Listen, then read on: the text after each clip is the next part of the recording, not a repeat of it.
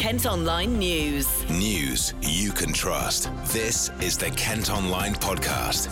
Lucy Hickmott. It's Friday, the 21st of June. Coming up, son of murdered woman says serial killer should remain in prison. How can he be a reformed citizen and be released into the public if he hasn't come clean on everything he's done? Black people more likely to be stopped and searched in Kent. if Kent Police are stopping people from diverse backgrounds, a lot of that is mainly due to intelligence led rather than to be any kind of prejudice on their part. And activity sessions rolled out to help develop babies' brains. The Look Say Sing Play is based around really simple activities that parents can do as part of their normal routine um, and with their babies every day. Kent Online News. There are fresh calls today for a serial killer who's Britain's longest serving prisoner to be kept behind bars. Patrick Mackay, who used to live in the Gravesend and Dartford areas, was jailed in 1975 after being convicted of three manslaughters on the grounds of diminished responsibility. Two other cases were put on file, and he was linked to another six deaths, including that of cafe owner Ivy Davies, who was murdered in Essex. Joe's been speaking to her son Victor, who now lives in New Ash Green. He started by asking him how he felt when he found out his mum had been killed. Well, it's just a total and utter shock. You know, I mean, you just don't think a member of your family is going to be murdered, or for what, for what, what reason? There was never, never a reason really. You can't imagine any reason for my family, just a plain old simple family. You know, nothing special anywhere. You know. when it came out that Patrick Mackay, he linked himself, he said that he, he, he killed your mum. Yeah. Um, he later denied any involvement in it. Yeah. But what was your. I don't know if you knew that at the time that he had, had admitted the killing. Do you know anything about Uh, that? Well, uh, I didn't. No, I was never told until the, um, his trial had finished, and then I think I was. I, I read the News of the World that Sunday, and there was a big story about this guy. Who, you know, in them days, I read papers, but um, and um, so I read the story, and then I caught a picture of my mother uh, along the along the story, to which he'd um, claimed that he had murdered her, and then uh, about eight months later had retracted his statement. What emotions go through your head when that process happens? What is what is your reaction, or even now, present day, what is your reaction to that? The fact that your mum's murder has remained unsolved.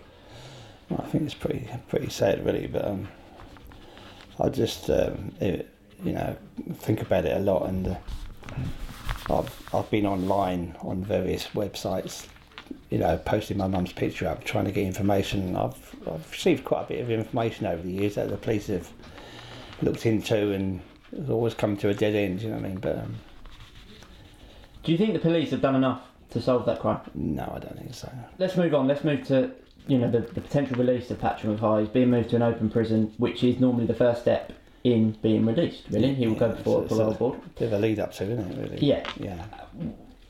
What's your reaction to that potential release of, of, of a serial killer? I know he's had 10 previous attempts, which have always been turned down, but that was when he was in Bournemouth, I think, or in various other places. But um, it's quite worrying, I think, that the fact that um, being moved to an open prison means you are likely to be released. And for somebody in his short period of freedom has killed three people that he's been accused of, and possibly total of 11 people, one of which is my mother um, my point of view is he's probably, I don't know, because I wasn't there, he's probably done more than he's been charged with. So how can he be a reformed citizen and be released into the into the public if he hasn't come clean on everything he's done? That's my point of view. I think even if you make it more general, even if it's not about him, if there was someone, if there was an individual Yeah, who had committed these crimes, would you want them to be released? No, not really. But I, no, I, I, um, I, if they've proved that they've reformed and they bitterly regret everything they've done and can prove it, you know, not just show for the parole board, it, because it, you have to prove it over a period of time, don't you? And um, then, yeah, you've done your time. You you should be let out, you know, under license sort of thing. But um,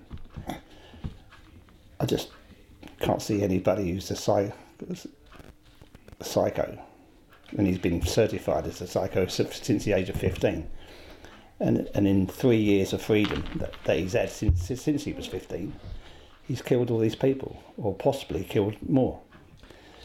And I just don't see how that person can ever change because it's inbuilt in you. I think it's inbuilt in you. And I'm, I'm pretty sure he'd do it again. I mean, I haven't seen him. I don't know what physical condition he's in, you know. Um, I think he's, you know, the longest serving prisoner. Yeah, he is currently the longest serving prisoner, which is quite a feat, really, isn't it? Yeah. yeah. But, uh, you know, so for what little sympathy I could give him, you know, for being in that long, but it must prove his mental state for to be in that long. So I don't think he'd be any different when he came out. I think he'd first chance of freedom revert back to type. That's my way of thinking. Dartford MP Gareth Johnson has also raised concerns over the potential release of Patrick Mackay. He's due to meet the chief exec of the parole board next week to talk about making representations to a hearing in August. Kent Online reports. Elsewhere today, a teenager who was arrested in Kent after stabbing a 15 year old boy with a machete has been found guilty of murder.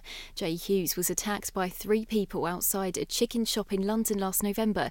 One of the attackers who's 17 and can't be named for legal reasons, went on the run before being spotted by an officer in Gravesend. He'll be sentenced in August. A woman's been flown to a London hospital after getting trapped when she was hit by a car outside a school in Tonbridge. Police, paramedics, and firefighters were called to Woodlands Primary on Lawrence Road just before nine this morning. She's being treated for serious chest and stomach injuries. Black people are six times more likely than white people to be stopped and searched by police in Kent, according to analysis of new data. Between January and March this year, six in every 1,000 black people were stopped by officers in the county, compared to just one in every 1,000 white people. However, there's no link between the number of searches and arrests.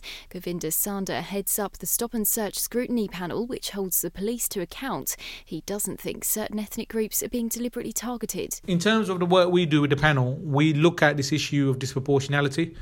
And so we look at factors such as uh, if there's any, um, as part of the work, so if, for example, there's any operations taking place which could be um, imp- having an impact on the uh, the figures, or if there are specific spikes in particular areas, you know, in particular districts. So that's what we would do as a panel. But I, the the issue I think you the challenge we have in Kent is that when when you look at the uh, when you're looking at kind of the the proportionality, um, we are looking sometimes at smaller numbers. So if there is a particular operation and stuff, just from my experience, takes place, it, it can uh, have an impact uh, on the figures. So, say for example, Kent Police were doing I don't know a particular operation around gangs, or yeah, it, it, it, can obviously have an impact on the figures. But what I would say, just from my experience of obviously working around stop and search, we are, you know, trying to through through our work, and I know obviously the Police and Crime Commissioner for his work as well.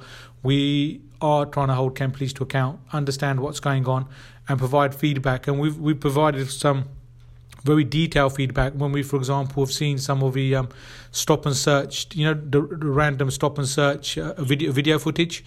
Um, so we, you know, provided uh, feedback around, and this has been you know around good stop and searches, but also where we, we've been a bit, little bit, um, not necessarily concerned, but where we provided feedback where things could have been done a little bit better.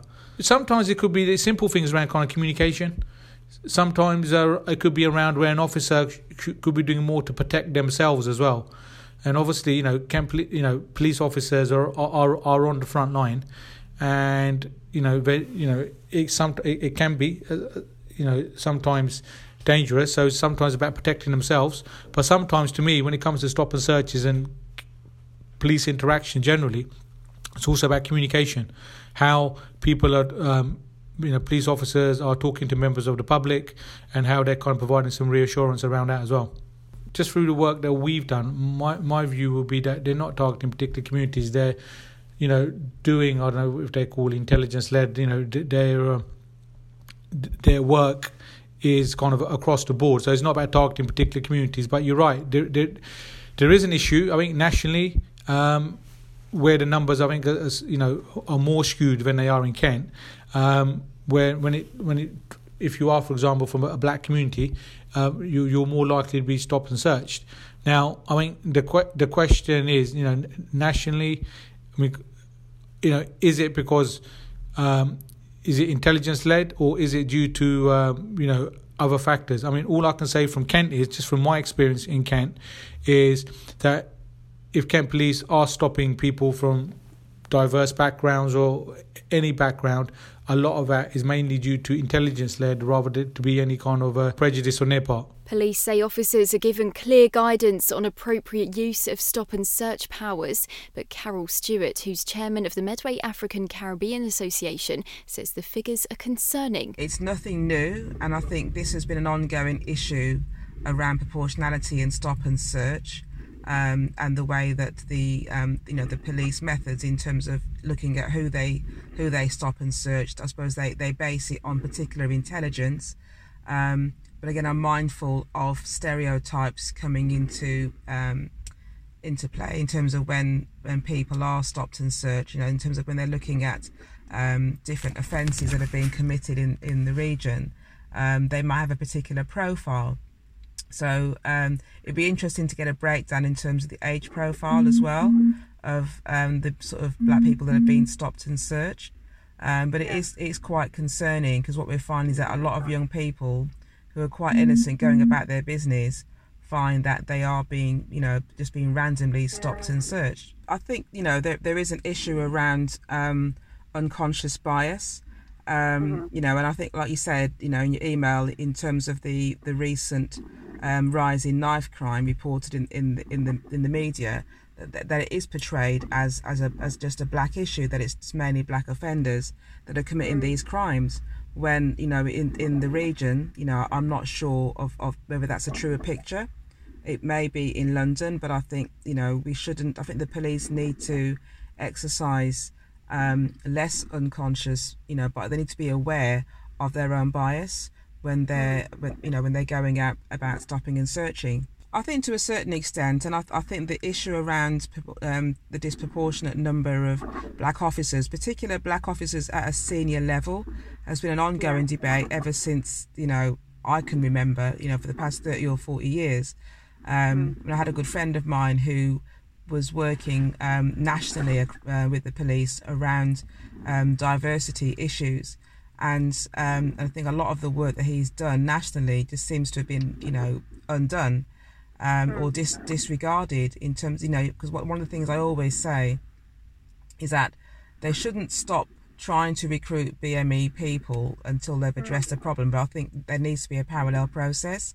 So there needs to be a recognition of unconscious bias, of racism within the within the um, police force nationally, and do some work to build that trust and confidence. Because you know, unless people have trust and confidence in the police, they're not going to report.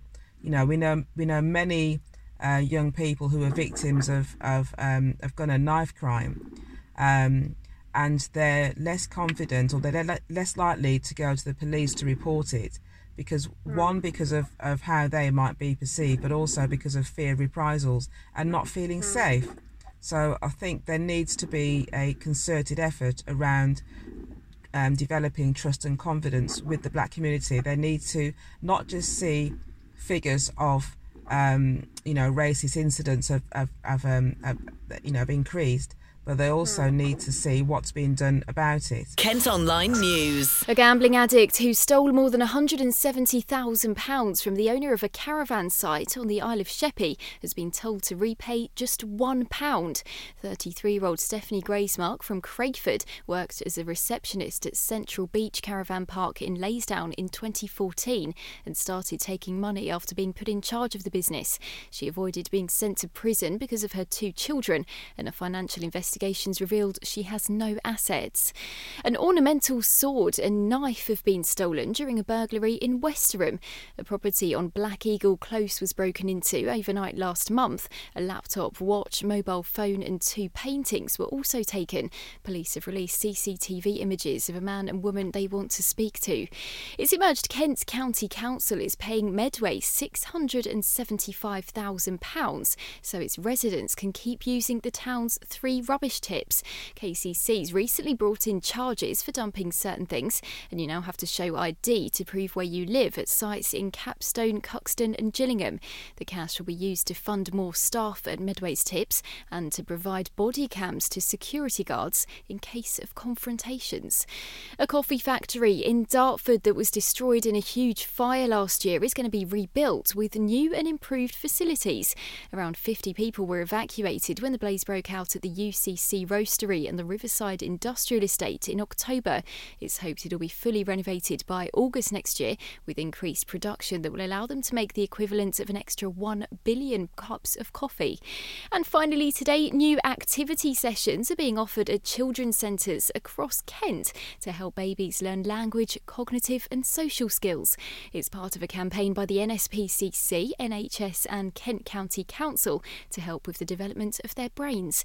Emma Motherwell from the children's charity told us more about it. The activity sessions that are going to be running as part of the Look, Say, Sing, Play campaign is really aimed at supporting parents to um, do really simple activities with their children that can help their um, language and their cognitive and social skills.